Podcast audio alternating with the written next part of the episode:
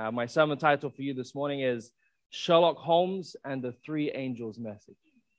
Let's have a word of prayer. Father in heaven, Lord, we once again pray and plead for the blessing of your Holy Spirit. We ask, Lord, that your presence would be in this room, in this amphitheater, that you would even work through the technology that is used to deliver this message to people that are not here right now. We pray that your words and your word would be spoken and that we would know that it was your voice. We pray this in Jesus' name. Amen. Sherlock Holmes and the Three Angels message. How many of you are at least vaguely familiar with who Sherlock Holmes is? Ah, heathens. Um, Sherlock Holmes is a fictional detective um, who is from the great country of the United Kingdom. Um, one of the greatest, actually.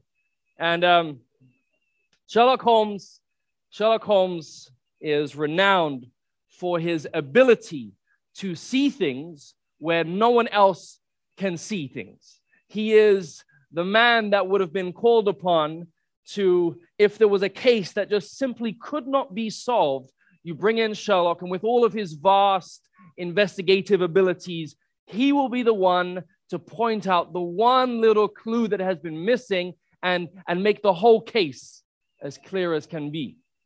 What on earth does he have to do with the three angels' message, you might ask? And that is the question. That is the question.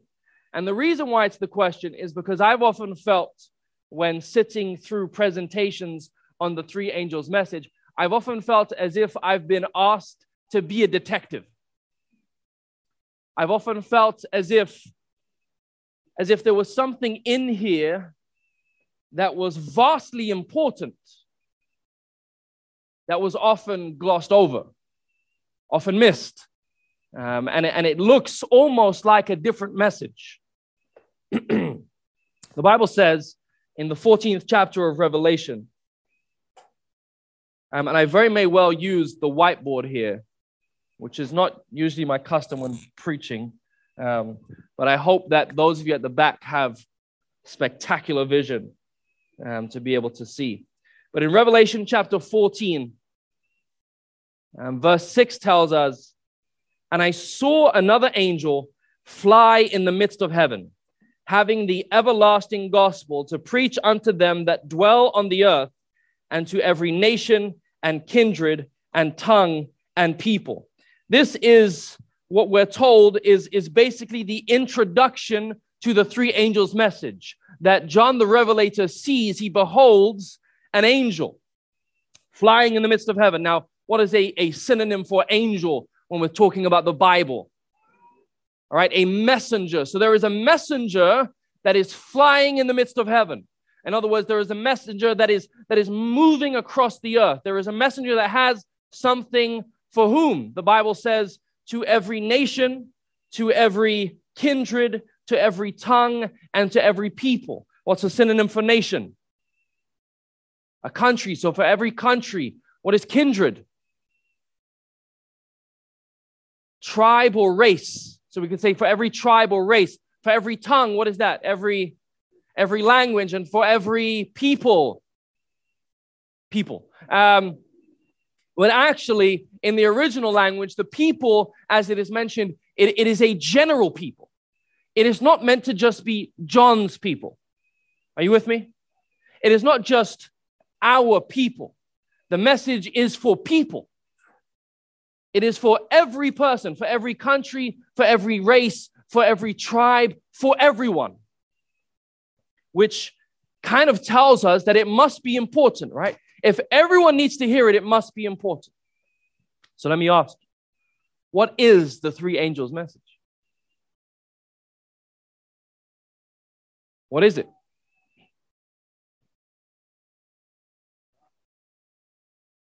If I said, What are the three angels' messages? You'd maybe say, Well, the first angel's message is, is you know, fear God and give glory to him, right?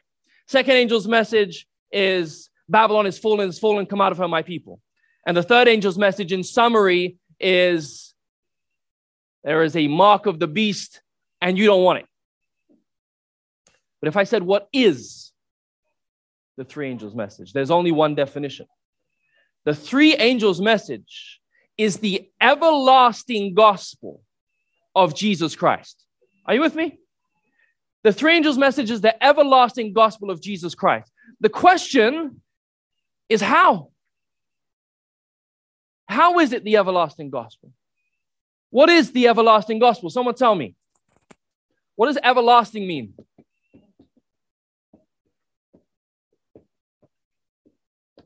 I cannot get my spelling wrong today, surely. Everlasting. What is everlasting? It never ends, right? But what else? It is eternal. What does eternal mean? Eternal means just that it has no end or what? It also has no real beginning. It is everlasting. Okay, it is forever. What about the gospel? What's the gospel? In definition. What is it? The good news. You know, something that I feel as a church we're failing at generally. And it pains me to say this because I sit down every summer and I interview 14, 15, 16, and 17 year olds to come to our school, Weimar Academy. And I ask them this question every single time What's the gospel? You know, you ask them all sorts of questions, but really, what's the gospel? Can you tell me what the gospel is? A lot of them will say Matthew, Mark, Luke, and John. So, no, no, no, those are the gospels. What is the gospel? You got it. But it shocks me how often the answer never comes. How often the answer is, um, you know, that, that, um, that God sent his son.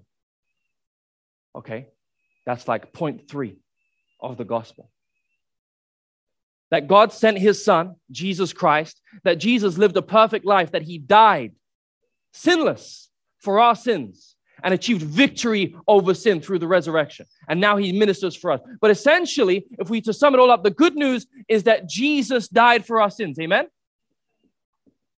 Jesus died for our sins. This is the everlasting truth. And when it comes to the three angels' message, that is it. That's meant to be the three angels' message. Amen? That Jesus died for our sins. But it really is. I don't know how many times you've sat through um, seminars after seminars after seminars, and, and, we do these, these wonderful evangelistic crusades um, that are at least partially successful and we sit people down and systematically go through all of these different messages. And the, the idea behind them is that these people would come to know and love Jesus Christ. Amen?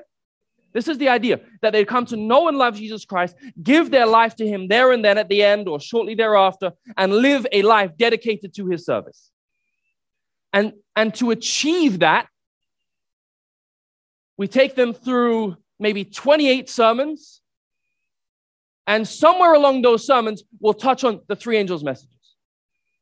And the three angels' messages are often presented as number one, fear God, give glory to Him. What does that mean? Doesn't matter. What does matter is that the Sabbath is alluded to.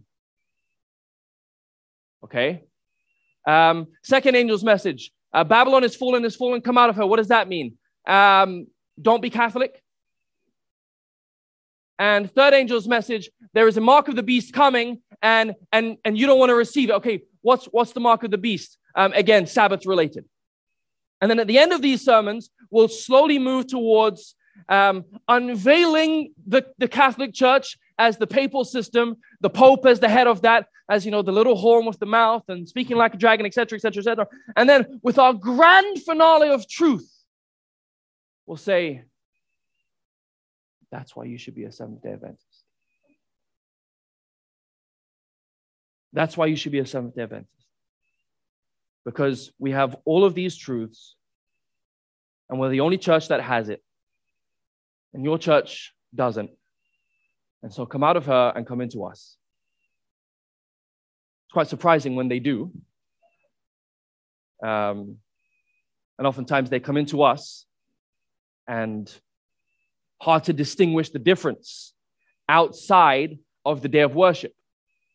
I think the reason for that, because I've seen this so many times, seen so many people come into the church and they're excited because they've come in off from, from these meetings. And then they leave shortly thereafter because the emphasis that was given to them was simply about where to be.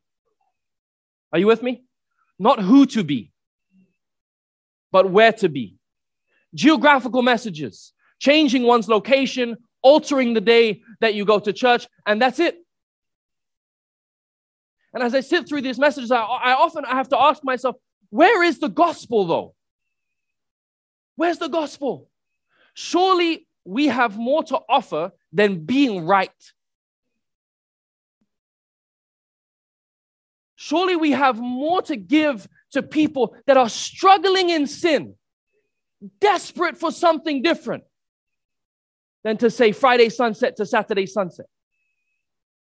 That can't be the extent of the light that we were given. So I want to unpack this.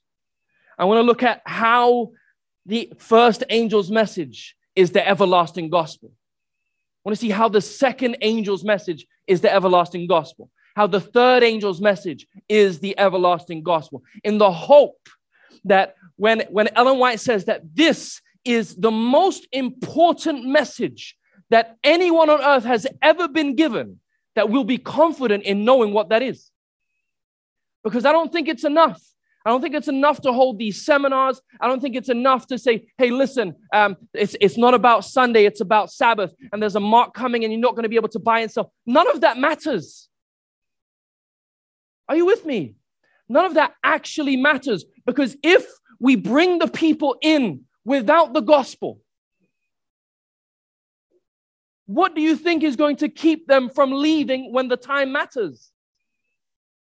Information? Bible verses that maybe they've never read before because they're not allowed to read Revelation in their church? Information has never kept anyone. Jesus certainly did not think that the gospel and his ministry was simply about the imparting of information. He did not stand on the hilltops and just preach and preach and preach and preach. What he did was he demonstrated through his life and exemplified through his death and resurrection what the gospel was. And then at the end of all of that, he says, Okay, now you do it. Now you take this everlasting gospel and go and teach it to all nations and then baptize them because of that in my name. And lo, I'll be with you even unto the ends of the earth. And so, if that's what Jesus has asked us to do unto the ends of the earth, when we get right to the end of the earth and we're told that there is a three angels message to preach, I hope it's crossed your mind that they're the same thing. That the commission that Jesus gives the disciples, we still have today. That commission still stands for us, and it comes under the banner of the three angels' messages. And so, what does the first one say? Saying with what kind of a voice? Loud. Now, that's not just volume, that's a great, a mighty, a powerful voice. What's it saying? What's it saying? Fear God. And what else? Give glory to Him. Fear God. What does this mean? Fear God. We say respect. It doesn't mean to cower, right? To just, oh, oh God, oh, we should be humble before Him, but it doesn't mean to be afraid in the same way that you and I might use the term today. To fear God. Now, what are we trying to do? What are we trying to look for in the three angels' messages?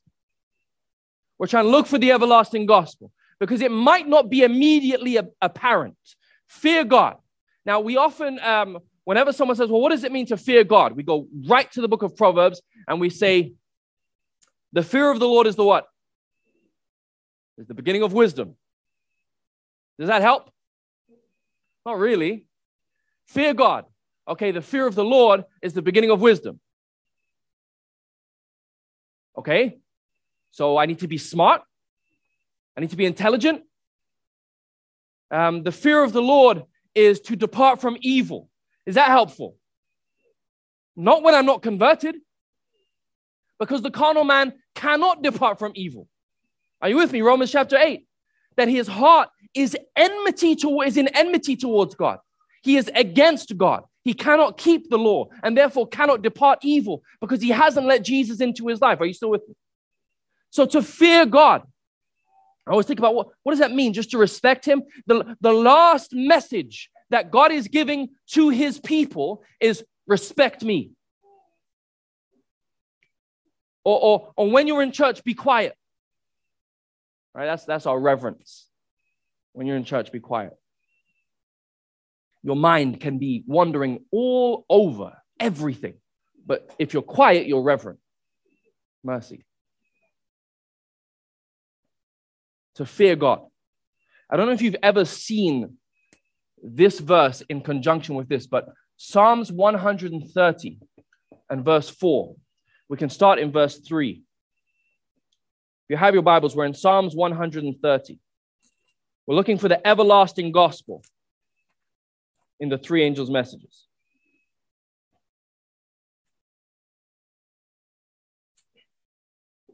Psalms 130. In fact, I'll start from verse 1. Out of the depths have I cried unto thee, O Lord. Lord, hear my voice. Let thine ears be attentive to the voice of my supplications. You know that he's about to say something important. If you, Lord, should mark iniquities, O Lord, who shall stand? Are you with me? The psalmist is saying, Lord, if you were to say, okay, okay, Dean, here's your record. Now, let's be honest, it's a lot bigger than this. But, Dean, here's your record. This is what you thought that was sinful today. This is what you said. This is what you did. This is what you thought. This is what you thought. This is what you thought, what you said, and what you did. And it just kept going. I mean, that scroll can just keep going, right? The psalmist is saying, Lord, if you did this, if this was who you were, who could stand before you? Right? Who has a record as such they can stand before God? And when God says, All right, let's see if you're going to the kingdom or not, let's see if you're sinful or not, holy or not, and he pulls out who can stand before God with their record? Who? Anyone here? The same question that Jesus asked, right?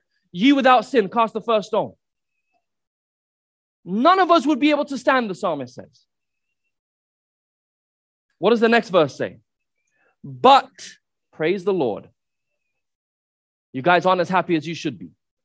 Because if this was you, you'd be praising the Lord that we understand what hell actually is. Otherwise, we would be burning forever, right? Praise the Lord that hell is burnt up for our sins and, and no longer, if this was the case. But, the psalmist says, but there is forgiveness with you that what? That you may be, that you may be feared. So when we're saying fear God, when we're telling the, the whole world, fear God, what we're telling is not just be reverent, not just be quiet, not just have respect, all of those things, fair enough. But in actual fact, when we're looking at the everlasting gospel, we fear God because without God, no one can stand. And if He wasn't as forgiving and as merciful as He was, then we'd be going nowhere fast. We fear God because there is forgiveness in Him and only in Him. And boy, would we be suffering if there wasn't. I don't know how many of you have lived outside of this truth. I don't know how many of you grew up outside the faith, thinking that every bad thing that you did defined and made who you were. The vast majority of the world think that. And God comes and says, But there's a message that you can give to them. There is the everlasting gospel they can know that they can be forgiven. And let me tell you, when you know who you are without God, and then you come to Him, you find Him, He finds you, however you want to phrase it, and He forgives you of your sins, you will fear Him. You will. There is no two ways about it. When you have truly been forgiven for all the mess that you have made your life, for all the times that you turned away from Christ and crucified him on the cross again, when you receive forgiveness and you know that Jesus pardoned your sin, your heart is clean, you will fear him. So fear God. Know that God can forgive you and only God. and give glory to him. What does this mean? Just we don't do that here, right? What does it mean to give glory? In Exodus chapter 33, I think it's verse 16 or 17. If you have your Bibles turned there, Exodus chapter 33. 29 minutes. Help us, Lord.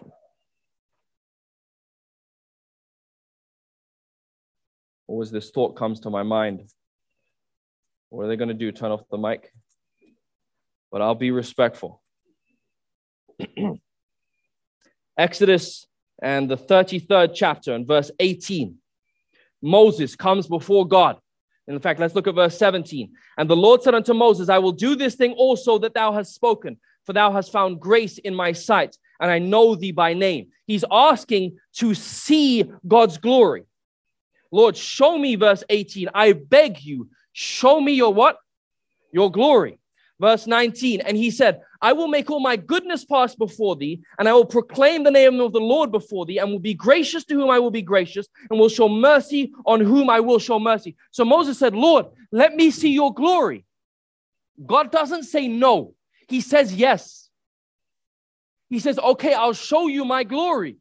Here's my glory. I will be gracious to those whom I will be gracious to, and I will show mercy unto those I will show mercy to. What, what, what, is, what is this that we're talking about with God? What is He showing us?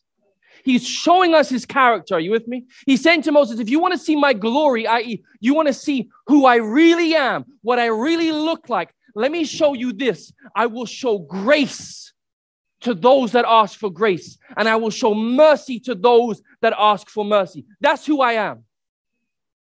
That's who the friend of God was told he is.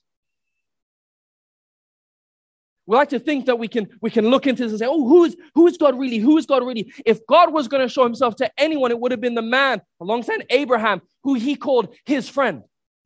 Let me show you who I am. This is who I am, Moses. I'm gracious and I am full of mercy. I abound in mercy. You know what that means to Moses? Ah, you guys aren't here today. Do you know what that means to Moses? Do you know who Moses was? And God is able to say to Moses, let me, let me show you who I am. Let me show you my glory. I'm gracious, Moses, and I'm merciful. In fact, let me write this down in stone. When, it, when we're told to give glory, when God showed his glory, he showed his character. And when we're told to fear God, when we're told to come before him, knowing that only he can forgive us of our sins, and because of that, then give glory. What God is saying is, I want to see not so much your character, I want to see mine. Are you with me? Sometimes we like to be seen, no? God says, with all due respect, I've seen you already. I've seen you. I know you. It's time that you would see me and know me. It's time that people would look at you and see me. It's time that people would know you and therefore know me. Give glory. What does Paul say in Second Corinthians chapter 4? Turn there with me.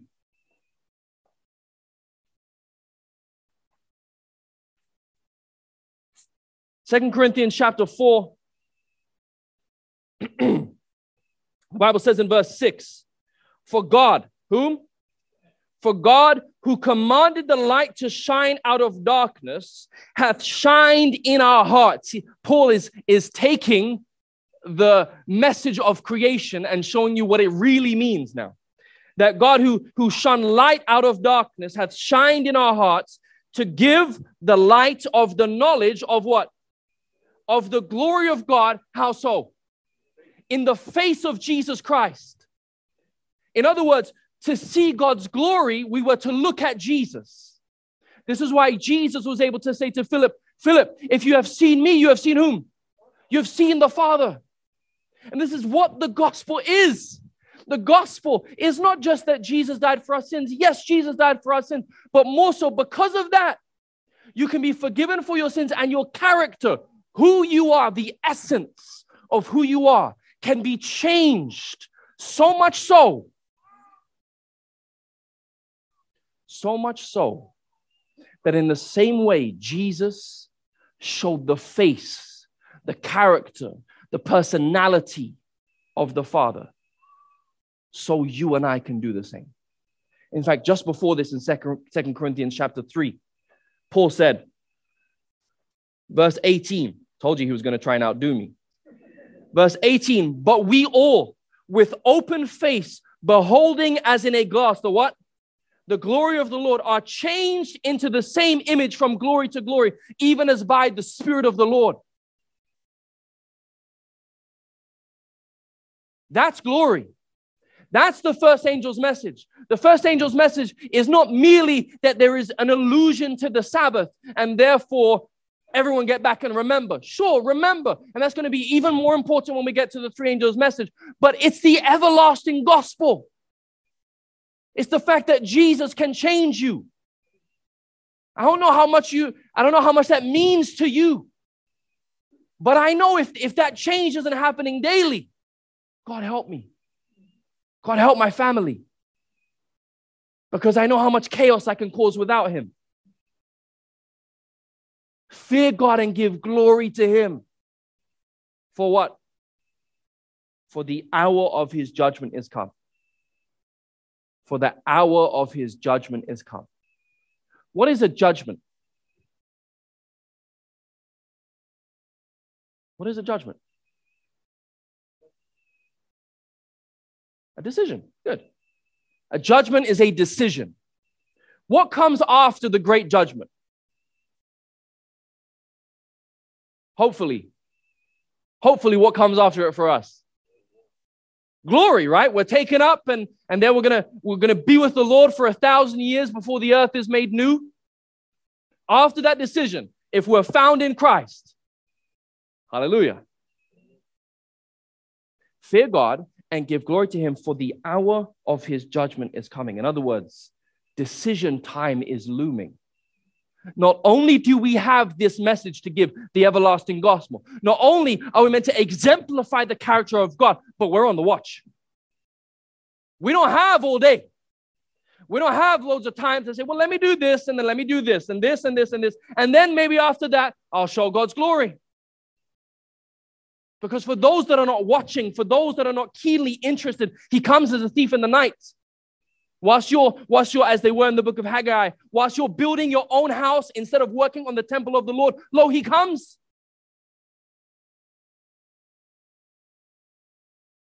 Priorities. We don't have time.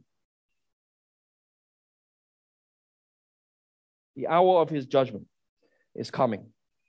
So, therefore, take this message Show people that there is a loving creator. Show people that there is forgiveness, even for their deepest and darkest sins in God. And then let Him transform your life so that people can see Him through you. First angel's message. Second angel's message. And I saw another angel saying, no loud voice this time, that comes in Revelation 18, saying, Babylon is fallen, is fallen that great city, because she had made all nations drink of the wine of the wrath of her fornication. How is that the gospel? How is that the gospel? Babylon is fallen. Okay. How is it the gospel though? Where does Babylon come from? Its origin, its kingdom of origin is what? Babel. Where do we find Babel in the Bible? Come on, scholars. Gen- but yeah, Genesis. We know Genesis. Genesis where? Genesis 10 and 11, primarily 11, but Nimrod is mentioned in 10 as kind of the founder. Genesis chapter 11. Look at what happens at Babel. We want to know how is this come out of her, my people? How is it the gospel? Well, in Babel, there was a people, and these people were of one mind. Are you with me? They're of one mind. Now, this is the message that God says has to go to the whole world, the whole world at the end of time. When? At the end of time, the kingdom of Babylon. And there's a system of Babylon now governing the world. But back then, there was a singular kingdom, and everyone in this kingdom had one mind, and everyone spoke one language. And what did God do? Did God just say, you know what? In fact, do you remember why they built the tower? Who can tell me? To escape the next flood.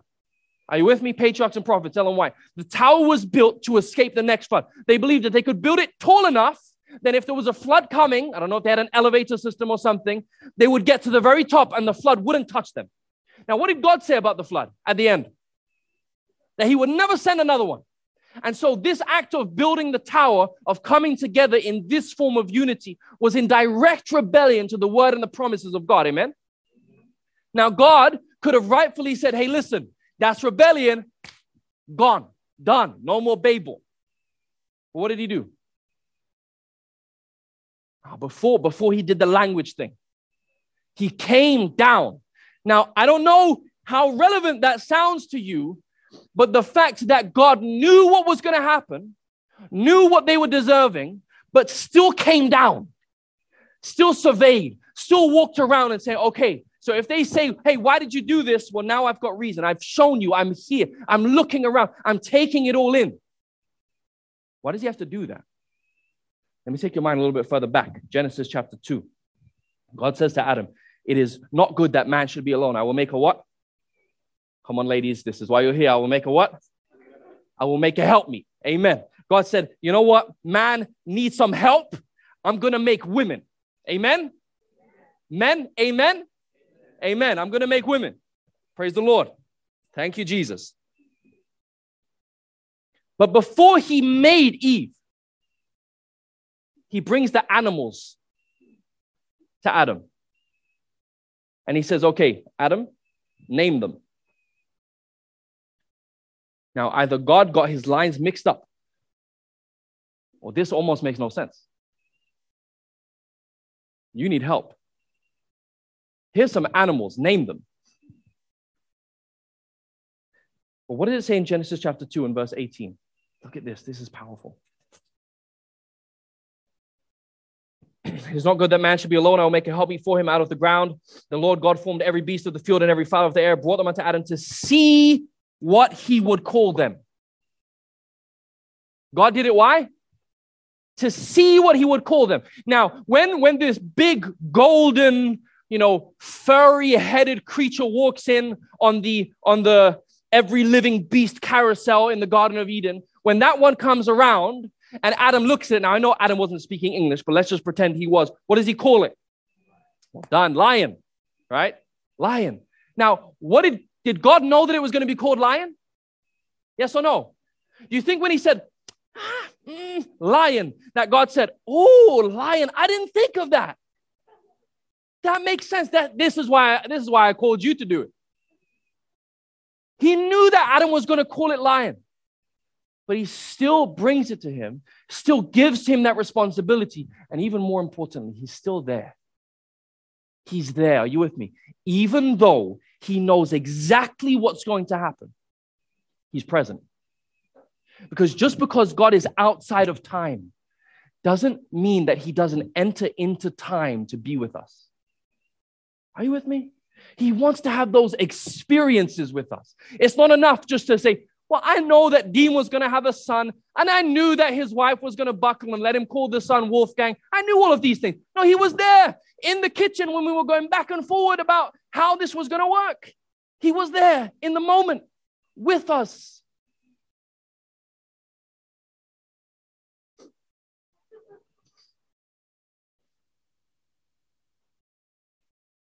And so it is with Babel. He comes down and his presence is made known. He is there because even though he knows what's going to happen, it needs, it needs to be recorded that God doesn't just do things, but that he cares. Because that's what it shows, amen. It shows that he cares, that he cared enough to come down. That is the gospel. That he cared enough to come down. Are you with me?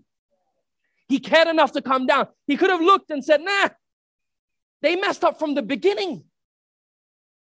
I'm gonna have to wait thousands of years. I could literally just, and they're gone and start all over again.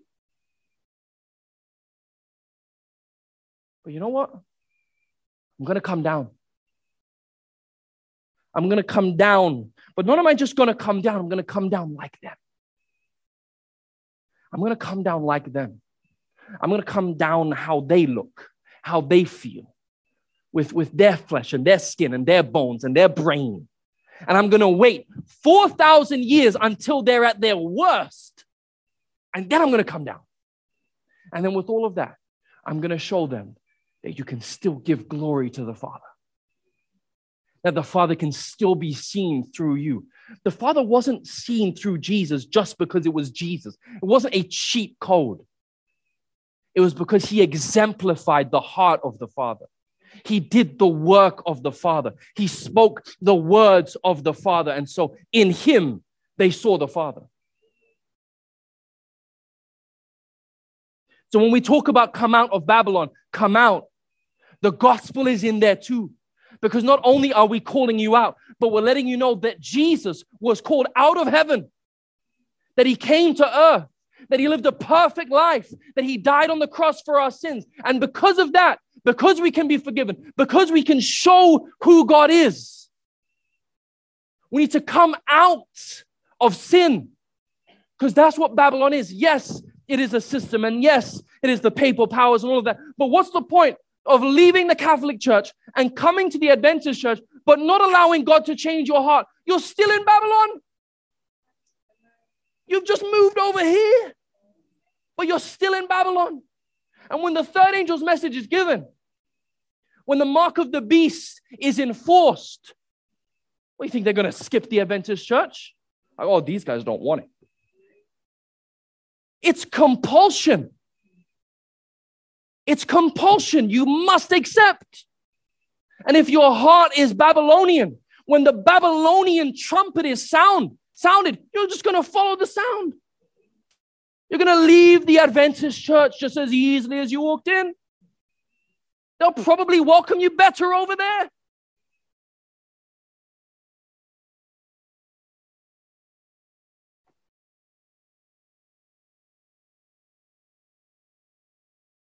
The third angel's message. The message for our time.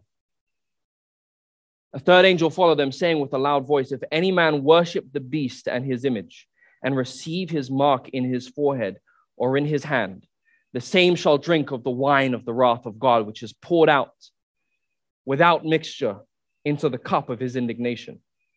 And he shall be tormented with fire and brimstone in the presence of the holy angels and in the presence of the Lamb. The third angel's message is not a complex one. The third angel's message is simply that here we are at the end of time. And the most important thing, the most important thing is worship. The most important thing. And by that, I don't mean singing and praising and preaching. I mean living. Because that's what worship is, amen? Worship is far more than a song, far more than a sermon. Worship is a person. Worship is who we can be, what we can be. We can be worship. God can look at us and feel worshiped because of how we're living our life, because of how we're depending on Him. And the greatest issue at the end of time is where that worship goes, i.e., who we are living for. The Creator, the one who made us, or the one who is constantly trying to steal our heart with his deceptions and his temptations. The third angel's message speaks of this mark. If any man worship the beast and his image and receive his mark in his forehead. If you go back to Revelation chapter 13, it kind of tells us a little bit more about this. And when we go to verse 17, sorry, verse 16, and he causes all, both small and great, rich and poor, free and bond, to receive a mark in their right hand or in their forehead, and that no man might buy or sell save he that had the mark, or the name of the beast, or the number of his name. The gospel, the death and resurrection of Jesus Christ is freedom to worship. Are you with me? Jesus died for our sins so that we could choose, so that we would actually have complete free will to choose who it is we're going to worship. Because without Him, that free will is gone. Without the Savior, there is no life. Without His sacrifice, we don't have that choice. Now, listen. Tell me if this sounds familiar. There is worship, there is a death decree, there are a minority that are called to stand out amidst the multitude. And that if they if if these people fall down in worship having made a stand if they were to then if, if they don't fall down in worship they're going to be persecuted. They're going to be thrown into the fires. They're going to be killed. Does this sound familiar to you? From where from the third chapter of daniel from the third chapter of daniel which mind you is the only chapter whereby we don't find daniel In other words, the leader can't be seen. And it brings opportunity for the people to show if they are who they say they are, or if they're just like that around their.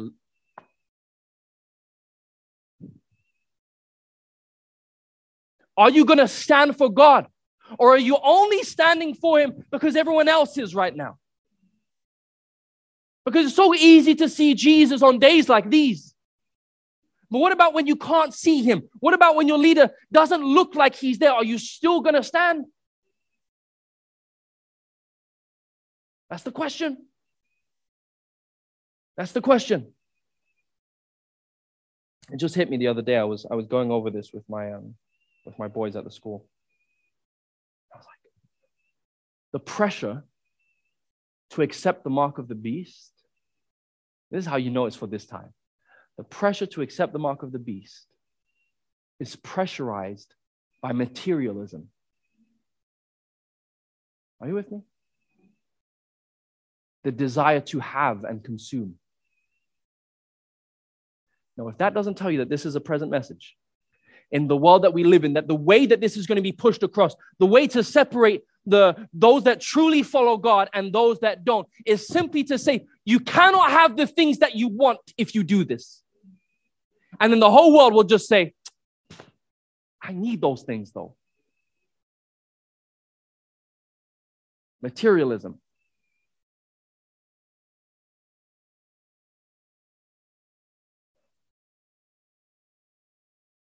How many of you are grateful for the Sabbath?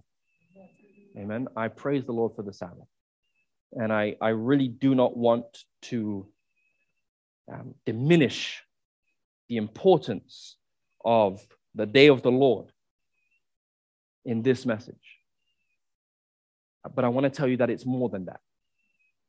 It is more than the Sabbath. And as Adventists, we are meant to be more than the Sabbath.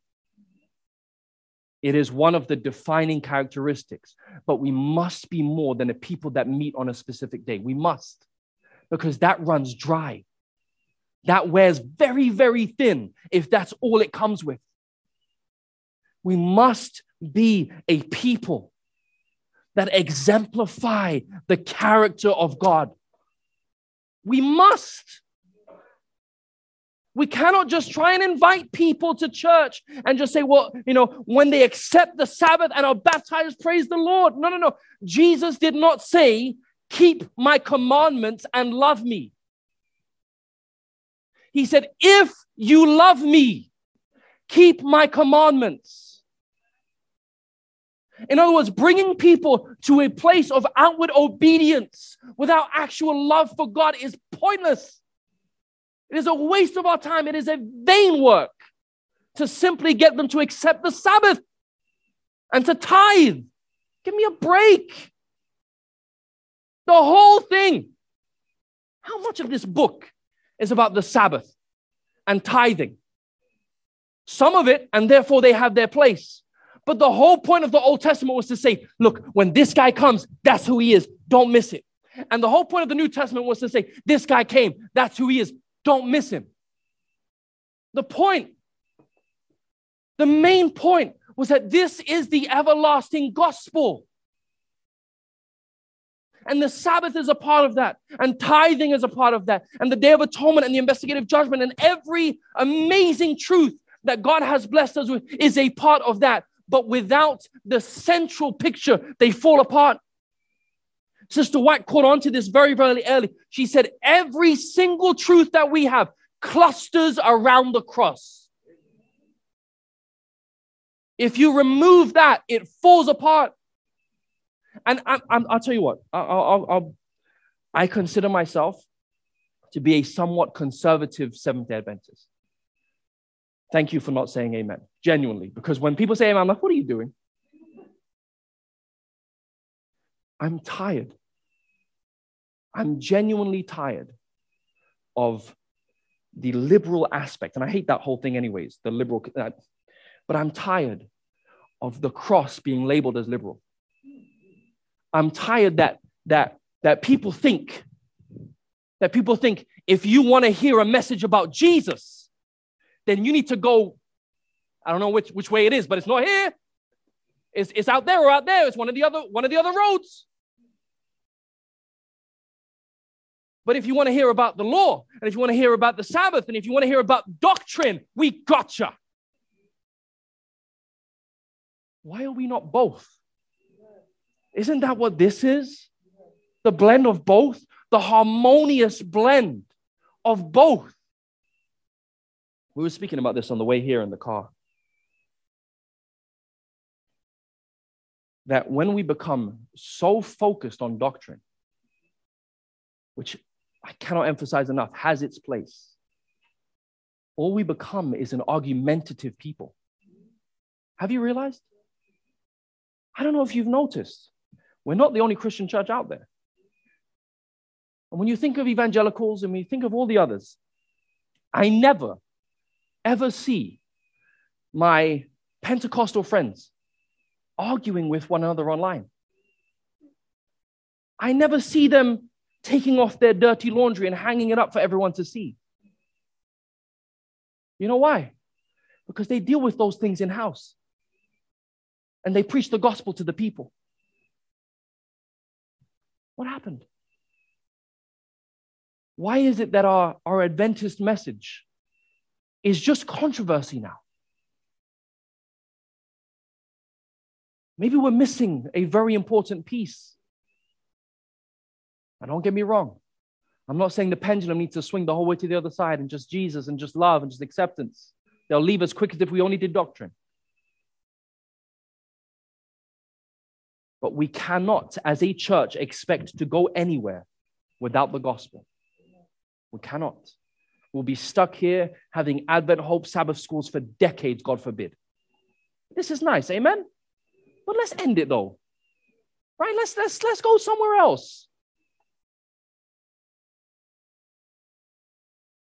Ellen White says that when speaking about the forehead, and I'm wrapping up genuinely, when speaking about the forehead and the hand, that it references our mind and our actions where we can receive the mark of the beast. And in Revelation chapter 7, when it talks about the seal of God or the mark of God, it's the same word. That it's just the forehead, it's just the mind. In other words, it's just, she says that it's synonymous with the heart. I think she got it that the third angel's message is not so much about where you are, it's not so much about which day, it's about this. It's about if God is truly living in you. And if God is truly living in you, then He will lead you to a place of obedience. That's why we have the Word. Amen. That's why we have our church to administer the Word, to lead those that are desperately seeking for Jesus, that want Him into the truth. This is why I think David in the 51st Psalm said to the Lord in verse 10, Lord, after he is repentant, now that he's found God again, are you with me? Create in me a clean heart and renew a right spirit within me. This is why the prophet Ezekiel then looked and said that God can take a heart of stone. Are you with me? He can take a heart of stone and replace it, change it, recreate it into a heart of flesh a heart that can worship. But Ezekiel didn't just say a heart that would worship and a, and, and a heart that would love God, but a heart that would keep his commandments, that would follow his statutes. He got the whole thing. Create in us a clean heart, renew a right spirit within us, take from us this stony heart, and give us a heart of flesh.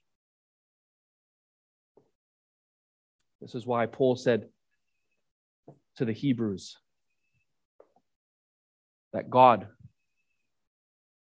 with his finger, would write the law where? On our heart. The law on our hearts.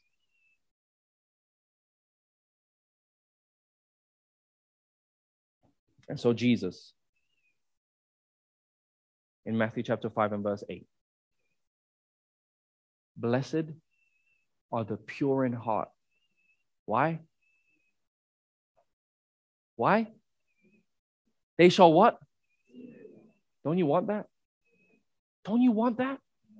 I want nothing more than that to see God. Blessed are the what? The, the pure in heart. In other words, blessed are the ones whom the gospel is in them. Blessed are the ones whom the word, call them back, who the word is living through. Are you with me? Those are the ones that will see God. Not just in the distance and then those are the ones that will see him and will always see him. That can be your experience. That can genuinely be, I don't care who you are, where you've come from, what you've done. Your life can be one that gives glory to Him.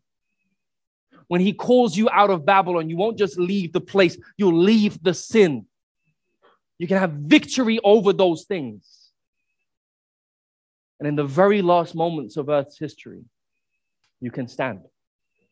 Though everyone else bows the knee to the image of the beast, you can stand faithfully, knowing that you know God and that you're going to see Him. I hope you can make that decision today. Let's pray. Father in heaven, we pray, Lord, that you would reignite in our hearts a desire to spread the three angels' messages, to spread this last day message of love, mercy, and coming judgment. We pray, Lord, that our lives would be witnesses, just as you said in the 24th chapter of Matthew, that the gospel would go to the whole world as a witness. And that only then the end would come. We pray, Lord, that you would help us to take the beautiful, harmonious doctrine that you have blessed us with, and also to take the gospel of Jesus Christ, the everlasting gospel that you have blessed us with, and to package them as you would package them, that they may be seen, lived in our lives. This is our prayer. In Jesus' name, amen. This media was brought to you by Audioverse, a website dedicated to spreading God's Word through free sermon audio and much more. If you would like to know more about Audioverse, or if you would like to listen to more sermons, please visit www.audioverse.org.